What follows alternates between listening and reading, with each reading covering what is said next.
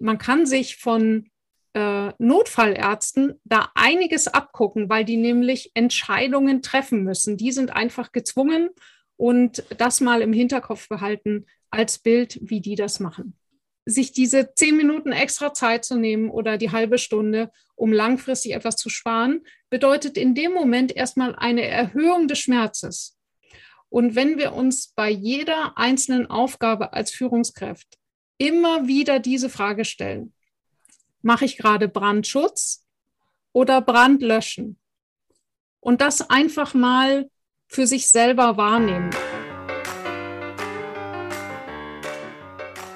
Salz in der Suppe. Du hast die Zutaten, die du brauchst, damit dein Business zum Hochgenuss wird. Wir geben dir dafür das passende Rezept, unseren scharfen Blick, jede Menge Werkzeuge und die Prise Mindset.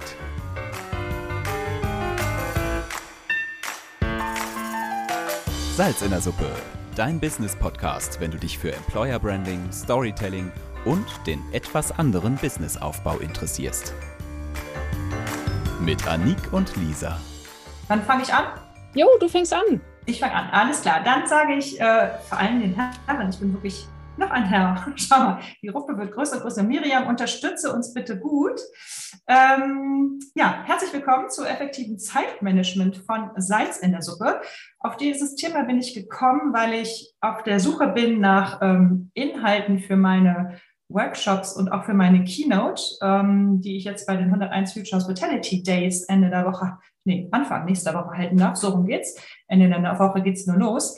Da geht's nämlich um, wie war das? Charisma, Coaching, Krisenkommunikation. Was braucht die neue Führung? Und infolgedessen habe ich unter anderem auch mit den Atlantic Hotels gesprochen, und die haben halt gesagt, wir brauchen vor allem Schulungen, Workshops für die Teamleiter, also für die mittlere Leitungsebene. Die wird nämlich sehr, sehr gerne vernachlässigt. Und wir brauchen nicht nur Schulungen, wie irgendetwas geht, weiß ich nicht, ein besonderer Service oder Empfang oder etc., sondern vor allen Dingen auch in der Krise, was passiert, wenn ich jetzt hier mitten im Hotelleben auf einmal eine Busladung an Gäste habe und mein Zeitmanagement komplett durcheinander gerät. Und die Dame von Atlantic Hotel hat gesagt, sie hätte noch keinen Trainer im Haus gehabt, obwohl sie es schon oft versucht hat zu trainieren, der ja wirklich auf die Gegebenheiten und Schwierigkeiten in der Hotellerie und Gastronomie Bezug nehmen kann. Und da habe ich Anik gesagt, Anik, du kannst das. Wäre sie nicht eh mein Salz in der Suppe Partner, hätte ich sie jetzt als Gast eingeladen. Genau, es ist dein Thema, und ich bin wahnsinnig gespannt, was du uns sagen wirst. Und es ist auch wahnsinnig spannend, was ihr uns für Fragen stellt oder auch für Lösungen bietet. Denn eines glaube ich, Spoiler, Spoiler, ist wichtig. Jeder Betrieb läuft anders, und bei jedem muss man es auch anders ansehen. Es gibt keinen ABC-Fahrplan, den man da anwenden kann. Und je nach Organisation hat jeder so seine eigenen Ideen. Vielleicht habt ihr ja auch irgendwas Kluges dazu beizutragen und mal so eine Situation bravourös gemeistert. Punkt. Anik, ich übergebe an. Nee, da kommt schon die erste Meldung. Ganz kurze Frage. Ist das jetzt ein reines Gastronomie-Thema jetzt heute mit dem Zeitmanagement oder ein allgemeines? Okay. Hotellerie, Gastronomie. Also unsere Themen sind immer um Hotellerie und Gastronomie. Okay. Lassen sich natürlich auch auf andere Dienstleistungen und Branchen auch übertragen. Aber unser Fokus liegt immer bei den Gastbetrieben. Ah, okay. Alles klar. Dann bin ich gespannt zu. Ja, genau. Also bei Andreas weiß ich ja, dass er nicht aus der Gastronomie-Hotellerie kommt. Aber sagen wir so, es ist für alle Branchen, die häufig unterbrochen werden. Also ich habe auch jetzt voll richtig bei euch. Zum Beispiel, ich habe mich in der Vorbereitung beschäftigt, auch zum Beispiel mit sowas wie Notfallaufnahmen. Wie machen die das eigentlich? Im Hospital meinst du, ne? Notfall. Bitte? Im Krankenhaus meinst du, ne? Genau. Also, weil es ist halt nicht so, dass wir die ganze Zeit am Schreibtisch sitzen und dann fehlt halt vielleicht die Hälfte des Personals und die Leute kommen halt trotzdem rein, bei uns halt nicht blutend, sondern hungrig. Und zum Glück ist es nicht ganz so schlimm, wenn irgendwas schief geht, wie in der Notfallaufnahme. Ja, also mein Name ist Anni Grau, und was ist so speziell in meinem Fall? Ich war 20 Jahre lang Unternehmerin, also eben nicht nur angestellt, sondern habe die Gastronomie geführt. Unter anderem mitten in der Bundesgartenschau waren wir mitten im Gelände, und da kamen teilweise so viele Gäste auf einmal, dass die sich auf den Boden gesetzt haben bei uns. Also ansonsten habe ich noch eine Schwimmbadgastronomie geleitet mit durchschnittlich 1000 Badegästen am Tag. Und im Sommer waren das auch mal gut und gerne 3000. Und die haben wir dann zu 12 bedient. Und 3000 zu 12? Ja, genau. Ja. Und da kriegt man schon runde Füße bei. So, und was habe ich dann, ich habe lange gerödelt und konnte dann meine Arbeitszeit stark reduzieren. Was habe ich gemacht? Ich habe an meinem Kopf gearbeitet und das war im Prinzip alles. Also das ist jetzt sehr kurz gefasst, aber was habe ich gemacht? Ich war in mehreren NLP-Seminaren, das ist neurolinguistisches Programmieren. Da geht es sehr viel um Persönlichkeitsentwicklung, um Mindset und auch um Sprache. Und die Tipps oder die Hinweise, die ich jetzt gleich gebe, Anregungen, die haben auch sehr viel mit Sprache zu tun. Zwischendurch werdet ihr das dann wiedererkennen. Jetzt erst einmal, was ist denn beim Zeitmanagement in Hotellerie und Gastronomie überhaupt so anders? Nur, dass jeder auch weiß, okay, ich habe in der Hotellerie gelernt, ich habe in der 5-Sterne-Hotellerie gearbeitet, habe das alles mitgemacht, jede Menge Personalmangel und so weiter. Ich kenne das wirklich nur zu gut. Und das ist also erstmal, der starke Personalmangel ist bei uns einfach gang und gäbe. Wenn morgens jetzt gerade während Corona die Hälfte der Köche ausfällt wegen Positivtest oder wegen Party oder wegen auch immer, dann kann man das nicht schönreden. Das Zweite, was eine Spezialität ist, ist diese Wechsel von Front of House, Back of House für alle Nicht-Gastronomen-Hoteliers. Also sprich, bin ich direkt am Gast? Oder mache ich Hintergrundarbeiten? Und da, wenn dann einfach, wir nennen das so im Fachjargon, wenn der Bus umfällt. Also das heißt, wenn plötzlich eine Ladung unangemeldeter, nicht erwarteter Gäste vor einem steht, dann ist die schönste Prioritätenliste einfach mal für die Tonne. Und dann muss jeder raus, jeder Manager und so weiter, muss weg vom Schreibtisch und ran an den Gast. Dann natürlich das, was wenig planbar ist, eben auch das Wetter. Gerade Schwimmbadgastronomie kann ich ein Lied davon singen. Die Wettervorhersage hat eigentlich nie gestimmt. Und was ich vorhin schon gesagt habe, also zum Glück nicht ganz so dramatisch, aber man kann sich von Notfallärzten da einiges abgucken, weil die nämlich Entscheidungen treffen müssen. Die sind einfach gezwungen und das mal im Hinterkopf behalten, als Bild, wie die das machen. Ja, warum fällt uns das eigentlich so schwer? Ich benutze jetzt ein komisches Wort. Und zwar, der Grund dafür, dass uns das so schwer fällt, ist, so wie wir aktuell rödeln, damit befinden wir uns in der, Achtung, Komfortzone. Was meine ich damit? Weil jeder wird jetzt sagen, ja, aber das ist doch nicht witzig, ich arbeite mir gerade den Hintern ab. Nee, Komfortzone bedeutet in dem Moment, ich mache es so, wie ich es gewohnt bin. Das heißt, ich reagiere in meinem Schema. Das heißt, wenn halt da lauter Gäste stehen, dann arbeitet halt jeder so, wie es gerade geht. Und wir versuchen irgendwie zu kompensieren. Nachher sind wir alle total kaputt und haben nichts von unserer eigentlichen Arbeit erledigt. So, das nenne ich jetzt mal herausfordernd Komfortzone, weil etwas daran zu ändern, würde bedeuten, dass wir unser Verhalten ändern müssen, dass wir überlegen müssen, was machen wir anders. Und in den allermeisten Fällen bedeutet das eine Extrameile. Also das heißt, wir kommen nicht sofort in die Erleichterung, sondern als erstes steht da der Schmerz. Was meine ich damit? Ganz simpel. Jeder kennt dieses Beispiel beim Zeitmanagement vom kaputten Kopierer. Wie oft laufen Leute lieber ein Stockwerk runter oder rauf, weil der Kopierer kaputt ist? Und das machen die dann Wochen, Monate lang, anstatt sich einmal kurz hinzusetzen, eine halbe Stunde und dieses blöde Ding zu reparieren oder einfach den Servicetechniker anzurufen. Ja? Und auch in der Gastronomie gibt es diese Varianten 10.000-fach, dass irgendetwas klappert, dass es nicht richtig funktioniert, dass keine Ahnung was, der Dosenöffner nicht richtig aufmacht oder was auch immer. Also das heißt, da mal sich diese 10 Minuten extra Zeit zu nehmen oder die halbe Stunde, um langfristig etwas zu sparen, bedeutet in dem Moment erstmal eine Erhöhung des Schmerzes. Und ganz, ganz häufig sind wir in so einem Modus, dass wir einfach in dem Moment einfach denken, was tut jetzt am wenigsten weh? Schnell in ein Stockwerk höher gehen, dann kriege ich es auch kopiert. Ich habe das Problem zwar damit langfristig nicht gelöst, aber ich habe weniger Schmerzen in dem Moment. Und das würde ich sagen, als wichtigsten Tipp zum Thema Zeitmanagement ist, sich bewusst zu machen, was tue ich da gerade?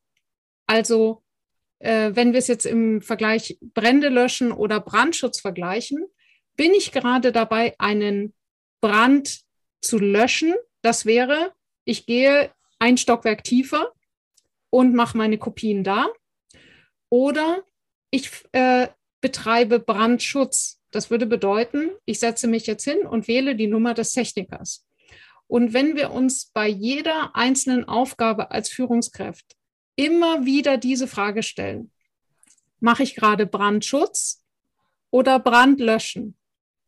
Und das einfach mal für sich selber wahrnehmen. Ich weiß, dass wenn man vor dem brennenden Haus steht und vor der Gruppe Gäste, die jetzt Hunger hat, dann kann man nicht sagen, nee, also Moment, ich muss jetzt erstmal hier Brandschutz. Ja, das wird nicht funktionieren. Aber je mehr wir uns dessen bewusst werden, und ich komme nochmal dazu, wie wir das dann auch einführen, desto leichter wird es, das auch dann tatsächlich zu tun. Weil ganz, ganz häufig merkt man das nicht. Jetzt, Moment. Genau, da gibt es übrigens ein aktuelles Beispiel, das fand ich super. Vor 2 Tagen kam die Meldung im Radio, dass ein Fußballspiel abgebrochen wurde. Wer hat davon gehört? Ja? Und ihr wisst noch, warum das war. Weil Du meinst wegen dem Bierbecher? Genau. Es wurde ein Schiedsrichter von einem Bierbecher getroffen. Jetzt, der war nicht verletzt, oder? Es war bestimmt so ein Plastikbecher. Ja, aber voll Bier tut der auch weh. Ja. Man spricht von einem Schleudertrauma. Ja. Wow. Sogar. Also, ganz ehrlich, ich finde die Entscheidung, das ist genau das, was ich meine. Also jetzt, selbst ich möchte hoffen, dass selbst wenn dieser Schiedsrichter nicht ein Schleudertrauma hatte, dann wäre es sinnvoll gewesen, dieses Spiel abzubrechen. Und das ist auch ein extremes Beispiel. Das bedeutet, in dem Moment wäre es ein leichtes gewesen, den geringeren Schmerz zu gehen und einfach sagen, okay, das war jetzt doof.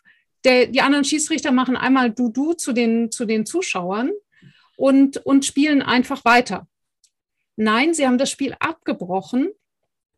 Und jetzt brauchen wir nicht lange fragen, wie viele Zuschauer in Zukunft noch Bierbecher schmeißen werden. Beziehungsweise, was die restliche Gruppe, auch ein ganz wichtiger Punkt, was die restliche Gruppe tun wird, wenn einer nur ansatzweise versucht, einen Bierbecher zu schmeißen. Ja? Damit hat sich das Thema langfristig erledigt. Eine Menge Zeit gespart. Aber die Entscheider, also die Schiedsrichter, sind in dem Moment voll in den Schmerz gegangen, weil sie gewusst haben, was wollen wir langfristig. Und das ist etwas, was häufig nicht gemacht wird. Also ich habe mich in letzter Zeit viel mit Bodo Janssen beschäftigt. Der nennt von Upstalsboom, also jeder, der in der Hotellerie stärker unterwegs ist, wird wissen, einer der absoluten Vorreiter in Sachen New Work. Und der nennt das auch als ganz, ganz wichtiges Thema, dass wir bereit sein dürfen, in eine temporäre Handlungsunfähigkeit zu gehen, um unsere Werte zu erhalten oder eben auch in dem Fall jetzt, um langfristig das Richtige zu tun. Mhm. Also statt spontan dreimal um die Ecke, lieber zu sagen, okay,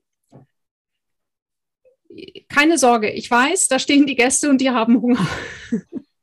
Aber sozusagen einzuplanen, was wäre denn, wenn wir durch sinnvolles Handeln, also langfristig sinnvolles Handeln, kurzfristig in eine Handlungsunfähigkeit kommen.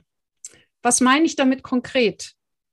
Konkret zum Beispiel, sich zu überlegen, also ich habe das, ich hoffe, es hat sich was dran geändert, aber vor Corona habe ich mal, oder kurz nach dem Lockdown habe ich mit einem Gastronomen gesprochen und die meinten dann, sie würden jetzt einfach wieder mit der normalen Karte so weitermachen, weil voller Freude und die Köche freuen sich und die Gäste freuen sich. Und da habe ich gesagt, hast du mal nachgedacht? Es gibt jetzt viel weniger Mitarbeiter am Markt. Wenn jetzt ein Corona-Verdacht ist, kann es sein, dass deine halbe Abteilung weg ist, in Quarantäne. Du brauchst viel, viel mehr Zeit für Kontrollen. Wie möchtest du doppelt so viel Arbeit in der gleichen Zeit machen? Wie möchtest du es machen? Und dann waren dann einfach nur, ja, das werden wir schaffen. Und das ist halt die, leider Gottes, häufig die Situation, die, weil so getan wird, als sei 2 + 2 = 1. Und 2 + 2 ist aber aktuell 4. Das heißt, ganz häufig ist eben das der zusätzliche Arbeitsaufwand. Und in dem Fall eben muss die Führungskraft Entscheidungen treffen. Entscheidung bedeutet, brauche ich wirklich jedes Gericht auf der Karte? Warum wäscht der Koch ab? Ja? Ist es wirklich sinnvoll, dass ich jetzt da vorne stehe und einen Tisch abwische? Oder gibt es Arbeiten, mit denen ich dem Betrieb wesentlich mehr helfen könnte, die deswegen gerade liegen bleiben? Und so weiter. Dieses immer wieder überprüfen, wo stehe ich, was mache ich eigentlich? Übrigens vorneweg oder jetzt mitten im Webinar ein wichtiger Hinweis. Zum Beispiel hier ist meine absolute Zeitmanagerin, meine Katze. Die hat immer Zeit. So, denige weg. Dass wir hier jetzt vor allem über Zeitmanagement für die Führungskräfte sprechen. Wir haben extra für euch eine Liste zusammengestellt für die wichtigsten Maßnahmen, um das Team selber zu entlasten. Also das heißt, dass die Mitarbeiter nicht mehr so lange brauchen für die verschiedensten Aufgaben. Da gibt es ich glaube, wir haben 20 Tipps, die man super schnell umsetzen kann, wo das Service-Team einfach in der halben Zeit fertig ist. Lisa, würdest du das mal in den Chat geben, den Link? Ja, mache ich. Genau. Und worüber wir heute hier im Webinar sprechen, sind wirklich die Sachen, dass zum Beispiel ein Restaurantleiter dasteht und weiß, ich muss jetzt noch den Dienstplan schreiben, ich muss jetzt noch das und das und ich werde einfach nicht fertig, ich komme überhaupt nicht ins Büro. Ja? Wo ist mein Büro überhaupt? Und sobald ich drin bin, kommt einer rein. Ich rede hier ohne Punkt und Komma, ja? Lisa, gibt es Fragen zwischendurch? Ich wollte mal ab und zu einsetzen, aber du bist gerade... Ja. Alles gut. Ja. Ich frage trotzdem mal kurz, ist noch jemand im Warteraum? Nee, ne? Das ist alles gut. Alles klar, gut. Sind alle da. Genau, also dieses typische, kommt einer rein. Kennt ihr dieses Bild von dem Affen beim Thema Zeitmanagement? Monkey Business heißt das. Ich sehe euch leider gerade nicht alle, aber Lisa, hebt einer die Hand? Monkey Business? Nein, sie gucken alle gespannt in den Bildschirm. Okay, sehr gut. Also, Monkey Business, das bedeutet, dass Mitarbeiter sozusagen zu dir ins Büro kommen und versuchen, Aufgaben an dich als Führungskraft abzugeben. Das heißt, in diesem Bild, sie haben einen Affen, das ist die Aufgabe, und sie kommen zu dir ins Büro und sie setzen diesen Affen auf deinen Schreibtisch und sagen, hier hast du. Und die Frage ist, was tust du dann mit diesem Affen? Geht der Mitarbeiter wieder raus und der Affe sitzt noch auf deinem Schreibtisch? Oder sorgst du dafür, dass der Mitarbeiter den Affen wieder mit nach draußen nimmt und selber füttert? Und das ist ein Bild, das könnt ihr auch googeln, irgendwie Monkey Business oder sonst was. Das ist so eine typische Zeitmanagement-Geschichte, die aber gerade in der Hotellerie und Gastronomie ganz, ganz wichtig ist. Mach mal ein Beispiel.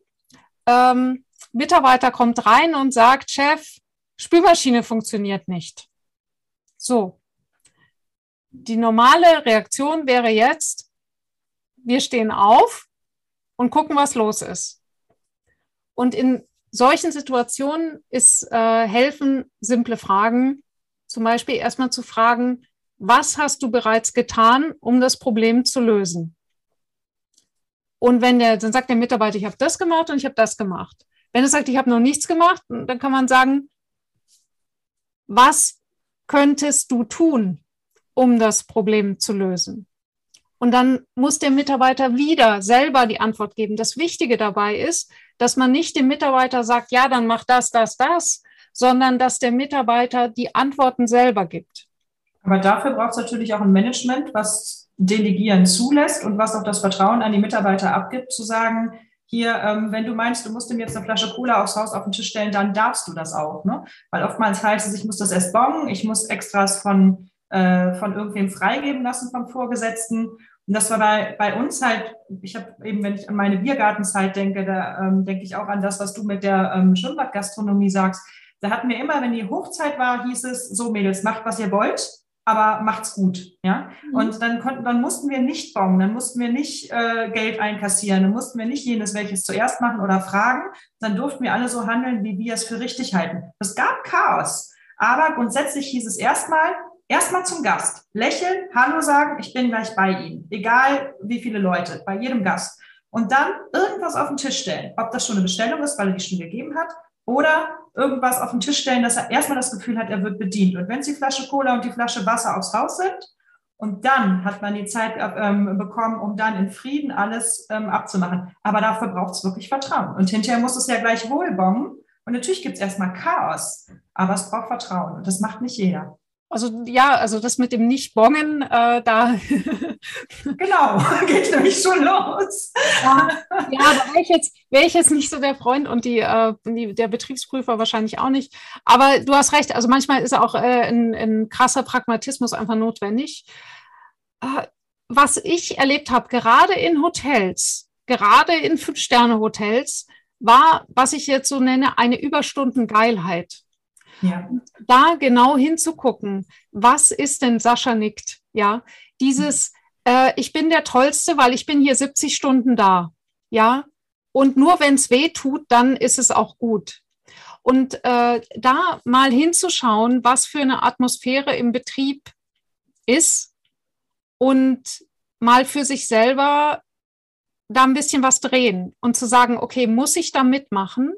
Muss ich für meine Abteilung wirklich dieses Spielchen mitspielen?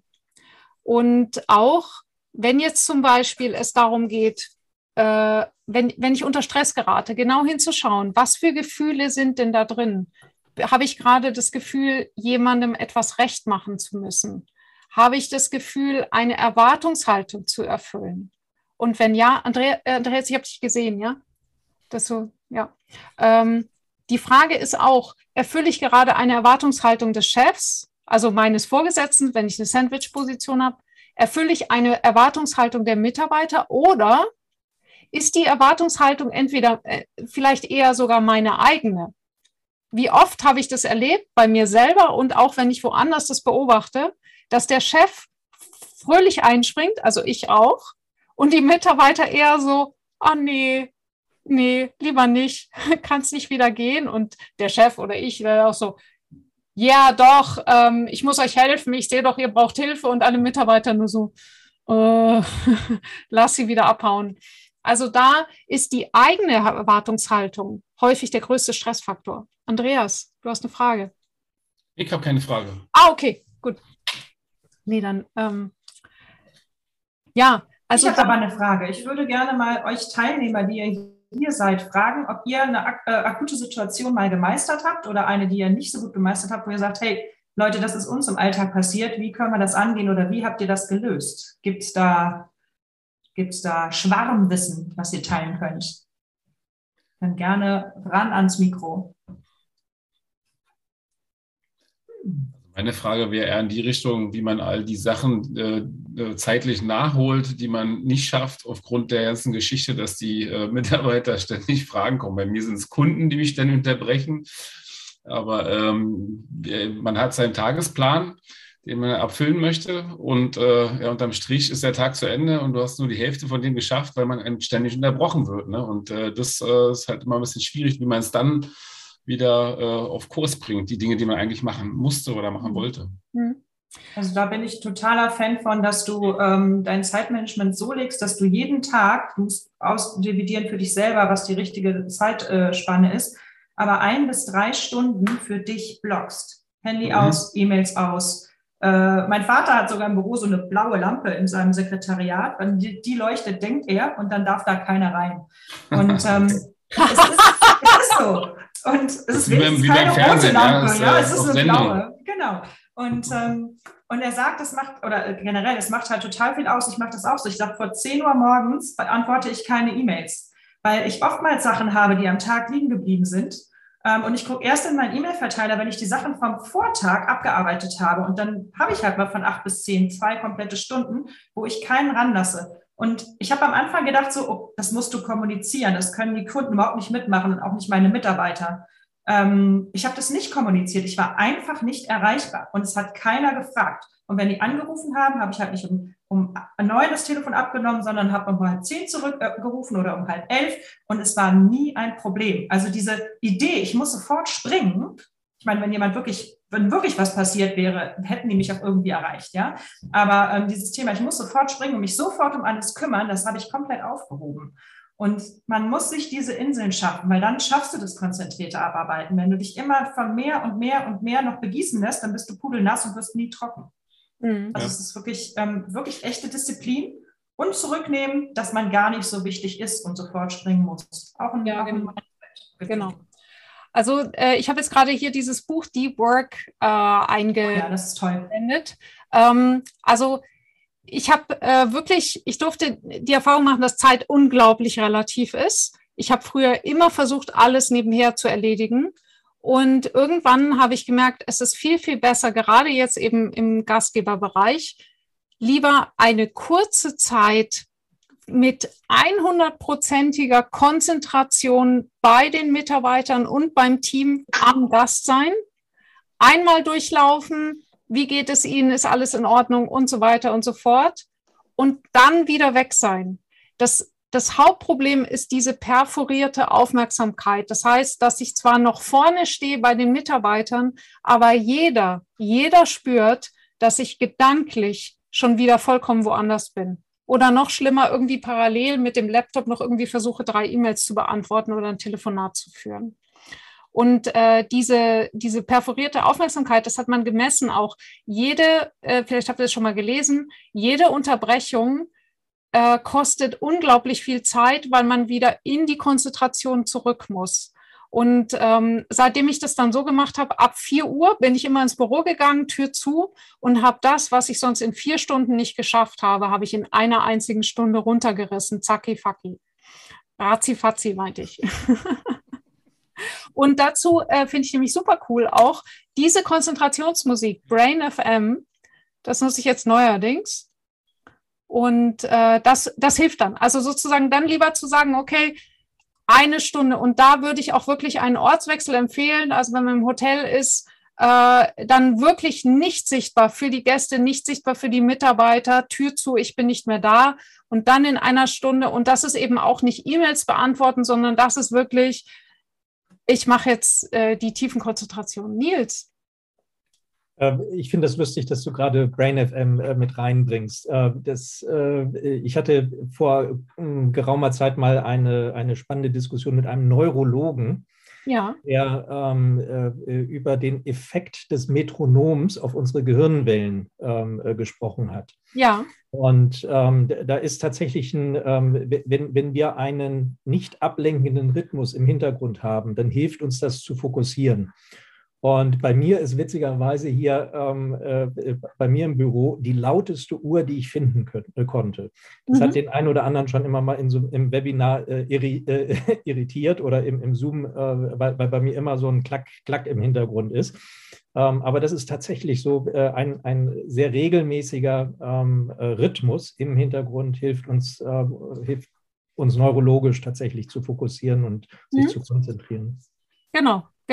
Also das ist unglaublich und es ist, danke für den Tipp, also es ist wirklich erstaunlich, was man dann schaffen kann und für das Team Das war auch zum Beispiel auch der wichtigste Tipp, den mir damals Jean Ploner, das ist ja auch ein ganz wichtiger F&B-Experte, mitgegeben hat, weil dieses sei 100% anwesend. Also das kann ich gar nicht oft genug wiederholen fürs Team.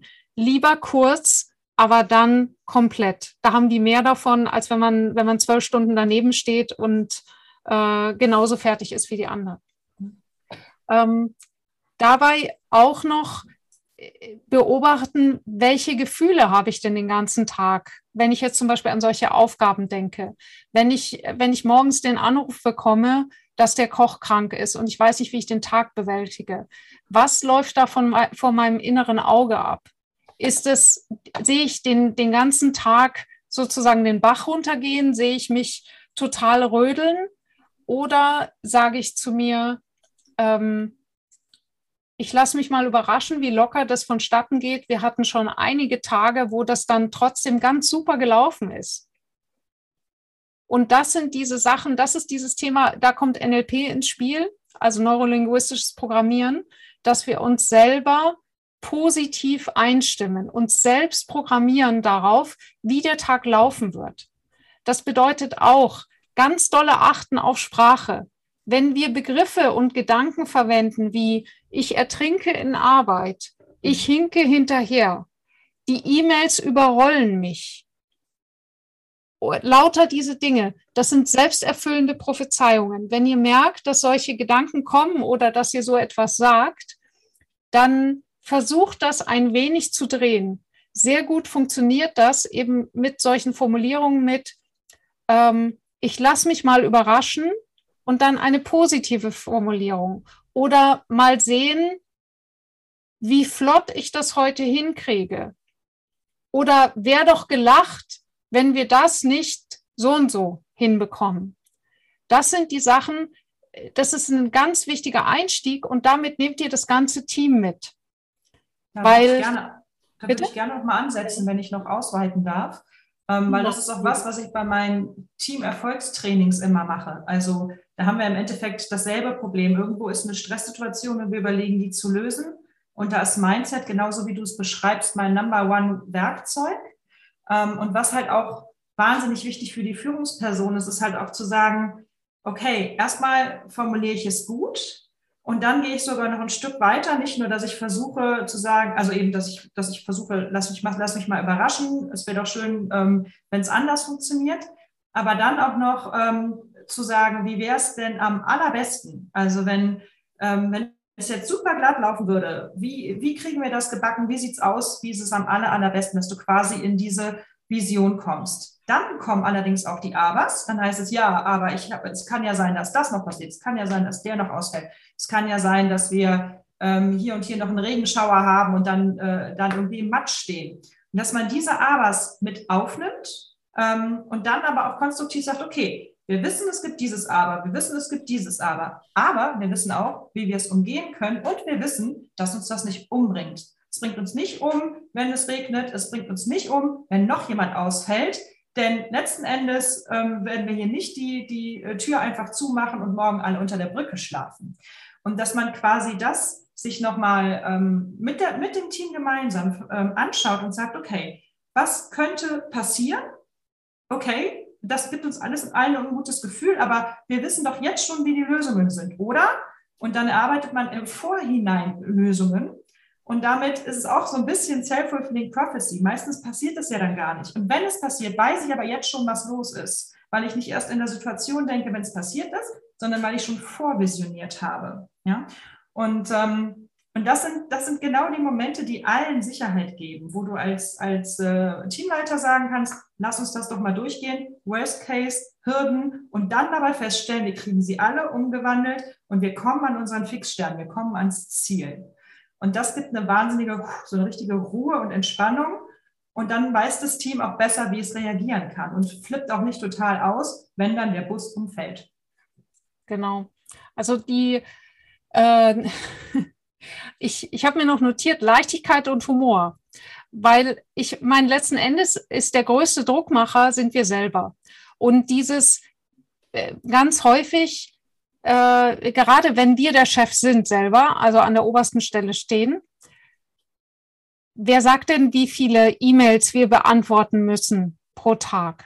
Ja, nur weil da 100 reinkommen. Ja, was machen wir denn, wenn morgen 200 reinkommen? Also die Frage ist, wir haben die Möglichkeit, die Latte dorthin zu hängen, wo sie realistisch ist.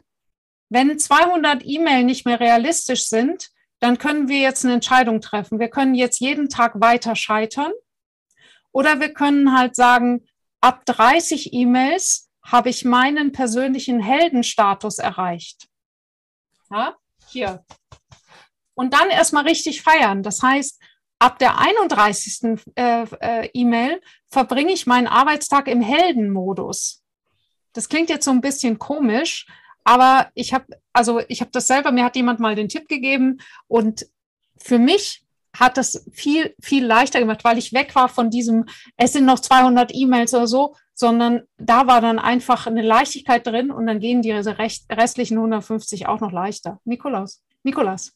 Ja, ich war gerade bei dem Thema E-Mails. Es ist so ein Thema, das sind ja immer so, also E-Mails in dem Posteingang sind ja sozusagen, ist ja das personifizierte schlechte Gewissen eines Managers irgendwie. Ne? Ja. Ich weiß, da ist noch ganz viel. Und the single best rule to avoid emails is do not write emails. Ja, also ganz einfach, diese wunderbare Idee, also was unglaublich viel Zeit frisst oder bei mir immer gefressen hat, ist falsche Kommunikationswege. Ja. Ja, und falsche Empfängerlisten. Also diese Unart, E-Mails zu schreiben, um sich selbst abzusichern und möglichst viele Leute in den Verteiler mit reinzunehmen, bewirkt nur, dass möglichst viele Leute meinen, dazu wieder ihren Senf dazugeben zu können. Ja, ja. Und es fängt immer mit dem selber nicht mehr senden an. Und also wir sind ja in einer Kultur über die letzten 20 Jahre gewachsen, wo wir gesagt haben, da ist ein Brief angekommen und jetzt haben wir eine Woche Zeit, den zu beantworten, da kommt eine Textnachricht und wenn ich nicht in 3 Sekunden geantwortet habe, dann ist es nicht mehr höflich. Ja. Und irgendwo dazwischen ist einfach die Realität. Also eine E-Mail ersetzt den Brief heute. Die Erwartungshaltung ist vielleicht nicht mehr sofort zu antworten. Und vielleicht kann ich einfach den Telefonhörer in die Hand nehmen oder eine Slack-Nachricht oder eine Teams-Nachricht schicken und bin viel, viel effizienter. Ich glaube, wir verlieren unglaublich viel Effizienz in schlechten Kommunikationskanälen. Gar nicht mal der Inhalt, sondern der Kanal ist zum Teil brutal schlecht gewählt. Genau. Wenn ich dann auch irgendwie so denke, wie ich immer die ganzen Protokolle früher schreiben musste, ne? Wenn wir irgendwelche Meetings hatten und wer hat was gesagt, welche Beschlüsse, Im Endeffekt macht das ja irgendwie Sinn, damit du irgendwie deine Milestones hast. Aber da wurde ja unendlich viele Protokolle geschrieben, verteilt und es hat nie jemand durchgelesen. Auch diese ganzen Sachen, grausam. Und das Schlimmste ist wirklich dieses CC-Setzen, alle informieren. Ja, und gerade zum Thema Protokolle ist immer dieses, also auch die Protokolle, die zwar erstellt worden sind, um das Gesprochene zu dokumentieren, aber völlig außer Acht lassen, what's the next to come? Richtig. Also richtig. Wer ist denn verantwortlich, dass dieser Tagungsordnungspunkt erledigt oder weitergebracht wird? Und bis wann fehlt in 80% aller Protokolle? Umgekehrt dazu gibt es so eine Meeting, also es fängt auch schon vor dem Meeting ja an, ich habe mir irgendwann abgewöhnt, an Meetings teilzunehmen, wo es keine Agenda gibt. Ja. Also ganz einfach, wenn es nicht 3 Tage vor dem Meeting eine Agenda gibt, dann nehme ich nicht teil.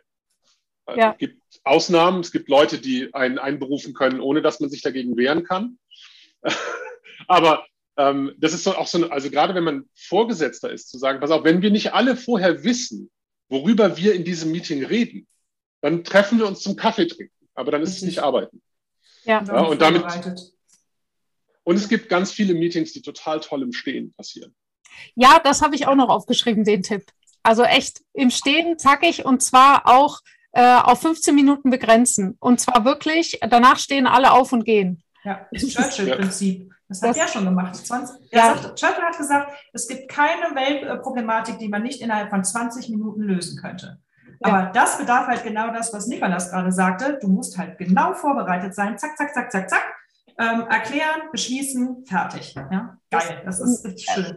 Ich möchte noch auf die Frage, also erstmal Nikolaus, vielen, vielen Dank. Das spricht mir total aus der Seele. Und Andreas, ich möchte nochmal auf deine Frage eingehen. Und zwar Jetzt erstmal, du hast ja gesagt, Fragen von Kunden. Du wirst unterbrochen, Fragen von Mitarbeitern, Fragen von Kunden. Da wäre es jetzt zum Beispiel jedes Mal sich zu schauen, okay, welche Frage wurde gestellt und gibt es eine Möglichkeit, dass diese Frage sich künftig ohne mein Zutun beantwortet? Also ganz konkret, wenn ein Kunde eine Frage hat, wäre es möglich, dass diese zum Beispiel auf der Internetseite schon beantwortet ist oder dass diese Antwort sowieso in einer Form zu ihm kommt im Laufe der Zusammenarbeit. Ich weiß, es gibt manche, die können nichts lesen, aber sagen wir mal so, 50-80% kann man damit abfangen. Und vor allem bei den Mitarbeitern, wir haben ja auch eine geschätzte Kollegin, die Jana Japs, die erstellt Mitarbeiterhandbücher online. Und die wirbt genau damit, dass sie sagt, das ist für Chefs, die keinen Bock haben, jeden Tag die gleichen Fragen zu beantworten. Also das bedeutet, das sind Handbücher, wo das Firmenwissen sehr, sehr übersichtlich dargestellt wird, auch mit Videos und ist auch geeignet für Gastronomie, Hotellerie, wo eben da steht, wie mache ich die Kaffeemaschine sauber, wie wird der Müll getrennt, was auch immer, wie schalte ich die Spülmaschine ein, was soll ich tun, wenn der Gast mit der EC-Karte bezahlt. Und das wird eben in Videos und in Texten dargestellt. Also das kann ich sehr empfehlen. Nils war zuerst. Unmuten. Ja, danke. Ich würde da gerne nochmal den Link zu dem, was du vorhin gesagt hast, nochmal ziehen. Als du beschrieben hast, lässt der Mitarbeiter den Monkey bei dir auf dem Schreibtisch oder nimmt er ihn wieder mit? Ich glaube, dass das ganz wichtig ist, dass wir uns als Führungskräfte auch grundsätzlich daran gewöhnen, dass bestimmte Aufgaben einfach nicht die unsrigen sind. Und je größer die Organisation, desto mehr muss ich da diszipliniert sein. Ich hatte einen Beratungsmandanten, da lag in der Vorstandssitzung die Frage, ob einer Mitarbeiterin, die in Elternzeit war, eine Teilzeitvereinbarung angeboten wird oder nicht. Das hat in einer Vorstandssitzung nichts zu suchen. Das ist operatives Geschäft in der HR-Abteilung. Und je größer die Organisation ist, desto mehr muss ich darauf achten, dass das Senior Management eben sich um die langfristigen Themen, um das Thema Innovation kümmert. Das mittlere Management muss die mittelfristigen Themen inklusive Transformation machen. Und das Junior Management oder auch der Junior Level muss sich um Optimierung kümmern. Es muss das beständige Thema auf dem Junior Level sein, wie optimiere ich meinen Arbeitsplatz. Und das ist eine Unternehmenskultur, die ich schaffen muss und die am Ende auch dann einen Einfluss auf mein Zeitmanagement hat. Ja, genau.